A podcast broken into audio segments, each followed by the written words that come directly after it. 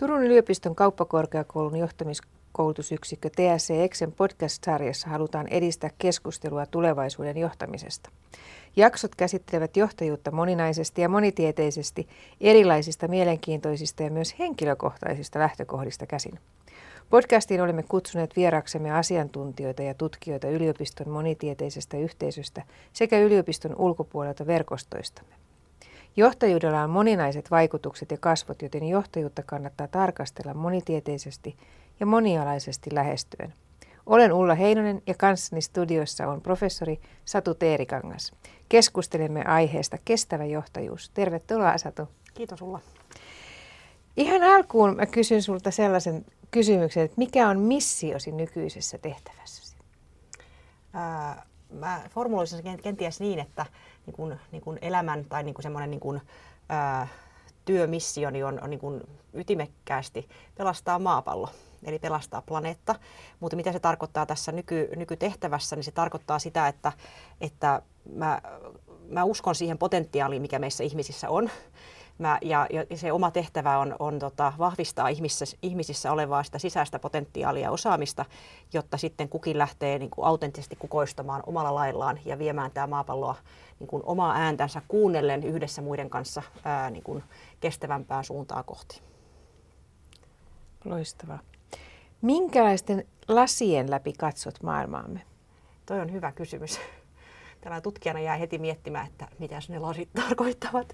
Mulla on itsellä lasit päällä, niin tota, ää, varmaan niin lähtökohtaisesti jollakin lailla niin tutkijan lasien kautta. Et itselläkin on aika moninainen tausta, että on asunut eri kulttuureissa ja sen takia tämä lasikysymys herätti miettimään, että mistä niin kuin katsooko ranskalaisena, kenialaisena, kiinalaisena, suomalaisena, turkulaisena, niin. hämäläisenä. Ja tavallaan, ja jotenkin siinä ehkä on oleellista, että me kukin välillä katsotaan, osataan tiedostaa, minkä lasien kautta katsotaan ja katsotaan vähän eri lasien. Mutta mä tykkään katsoa tutkijan lasien kautta sen takia, että se pakottaa itsensäkin miettimään sitä, että missä määrin missä, et, niitä erilaisia mahdollisia laseja ja tiedostamaan myös niiden omien lasien semmoiset ehkä arvosidonnaisuudet ja välillä myös heikkoudet ja vajavaisuudet ja sitten huomaamaan, että jaa, että nyt tämä lasi, jonka kautta mä oon katsonut, niin ehkä enää toimikaan, että mä voisin ehkä katsoa toisenlaista lasia tai kokeilla kolmansia. Vähän sama kuin optikolla säännöllisesti ja vaihtaa silmälaseja, niin ihan vastaavasti tuntuu, että pitää niin kuin vaihtaa niitä laseja, jonka kautta katsoo maailmaa. Ja se on niin kuin, sen takia mä itse niin kuin tykkään tästä tutkijan identiteetistä, kun se on tavallaan meillä velvollisuus ja se on, että me, me harjaannutetaan niitä laseja ja kokeillaan eri laseja. Mm. Ja tavallaan, että silloinhan saadaan ne eri näkökulmat niin. esiin, jolloin silloin se tietämys ja viisaus Joo, lisääntyy. Niin just. Ratkaisujen niin mahdollisuudet. Just. Kyllä. Just. Hienoa. Mitä haluat saada aikaan? Mitä mä haluan saada aikaan?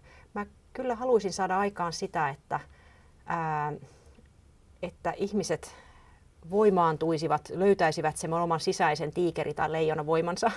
Ja kun sen löytäisivät ää, ja jotenkin sen oman, niin kuin, oman äänensä ja autenttisuuden, niin kuin, autenttisuudensa äärelle pysähtyisivät, niin sieltä löytäisivät semmoisen niin kuin, sisäisen, niin kuin, onko se englanniksi taas calling, onko se kutsumus tai Kutsumus, tavallaan kutsu joo. siitä, että, että mitä, se, mitä se elämä ää, tässä hetkessä minulta pyytää ja toivoo, että mikä minun tehtäväni nyt on, niin mä toivoisin, että, että, että, että, tota, että ihmiset pysähtyisivät sen äärelle ja mä toivoisin, että osaltani, kun mä usein kuvaillaan innostavaksi tai että mä niin kuin innostan ihmisiä eri, eri tavoin, niin mä luulen, että se on sellainen voimavara, mikä mulla on, mitä kautta mä voin taas niin kuin käyttää sitä innostaakseni ihmisissä sitä piilevää, kenties joskus nukkuvaa, unohdettua voimavaraa, jotta ihmiset niin kuin löytäisivät sen, kunnioittaa sitä voimavaraansa, potentiaaliansa ja lähti, lähtisivät loistamaan ää, yksinä yhdessä.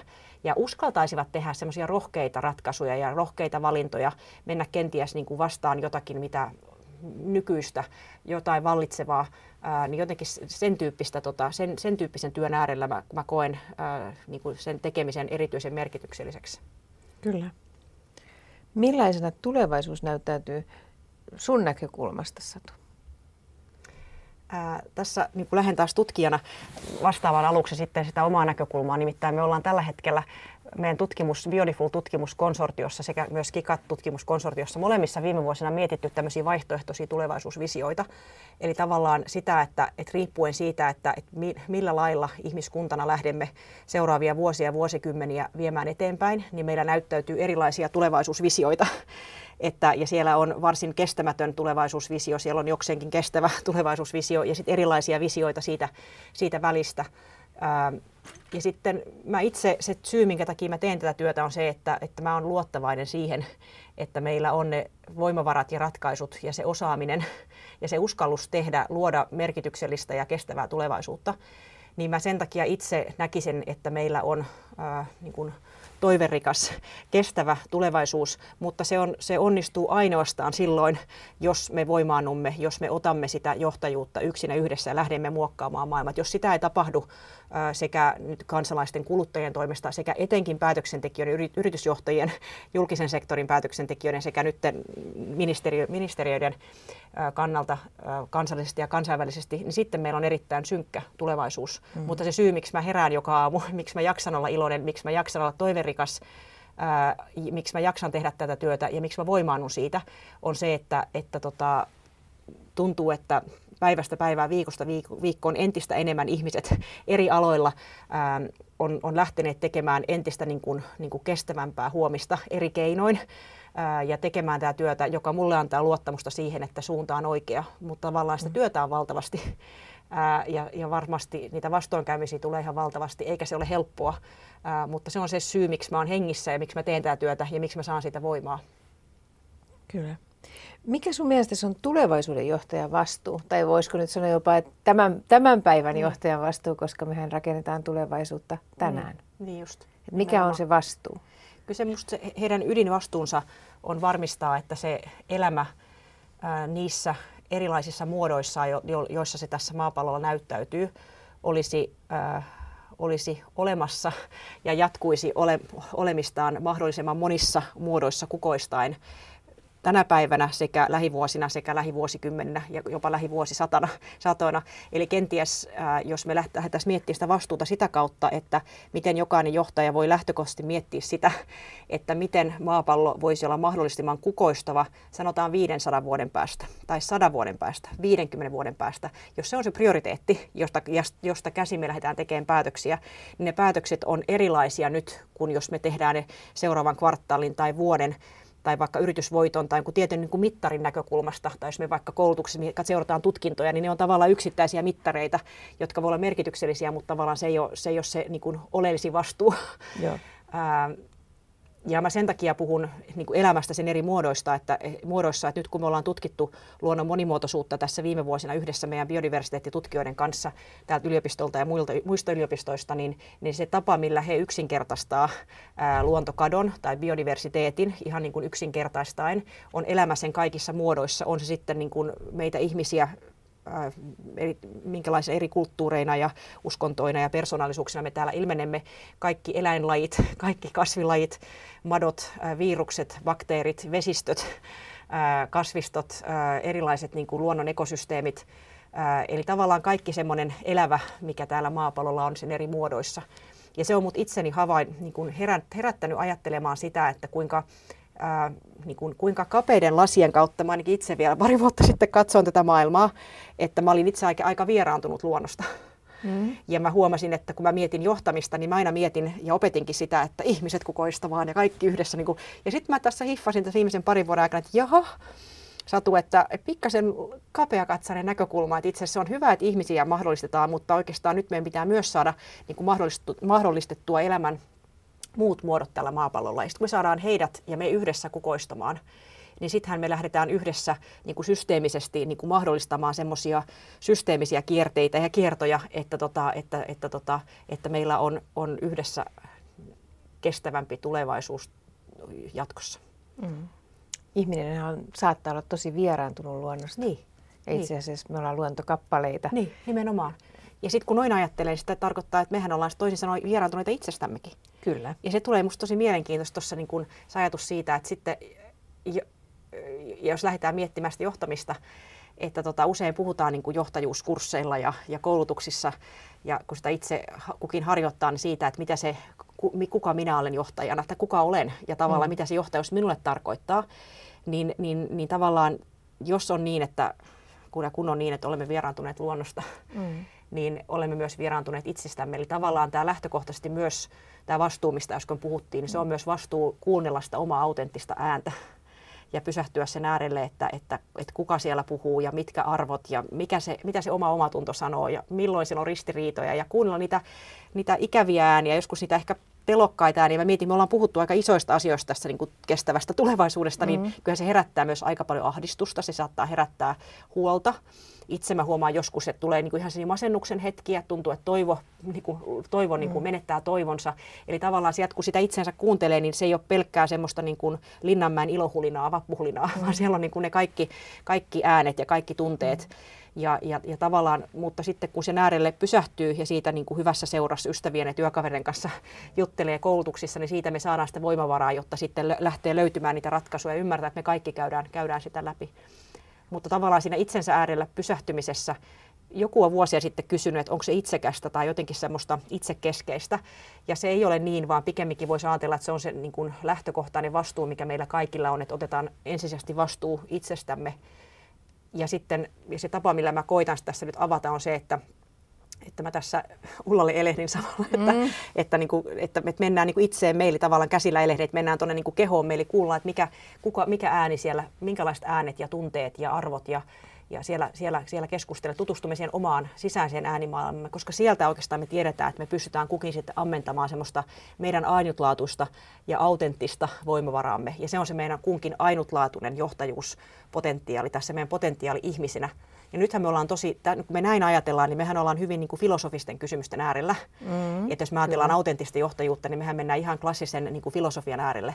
Niin, ja sitten siellähän lopultahan meillä ei ole ihan suoraa ja yksiselitteistä vastausta sille, että, että mitä se autenttisuus on ja mitä se ihmisyys on. Meillä on erilaisia mm. vastauksia jotka kuitenkin kautta maailman historian omaa tietynlaisia samanlaisuuksia kyllä kautta kulttuuria, niin tavallaan jonkinlaista semmoista niin kuin viisaan ihmisen eetosta voisi ajatella, että kautta maailman historian eri kulttuureissa mm. sivilisaatiossa on ollut.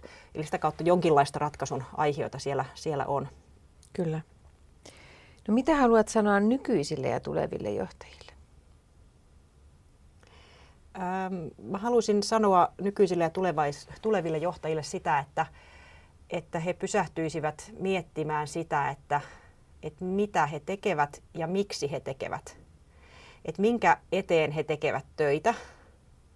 Ja onko että mikä se, mikä se tarkoitus on siinä heidän tekemisessään.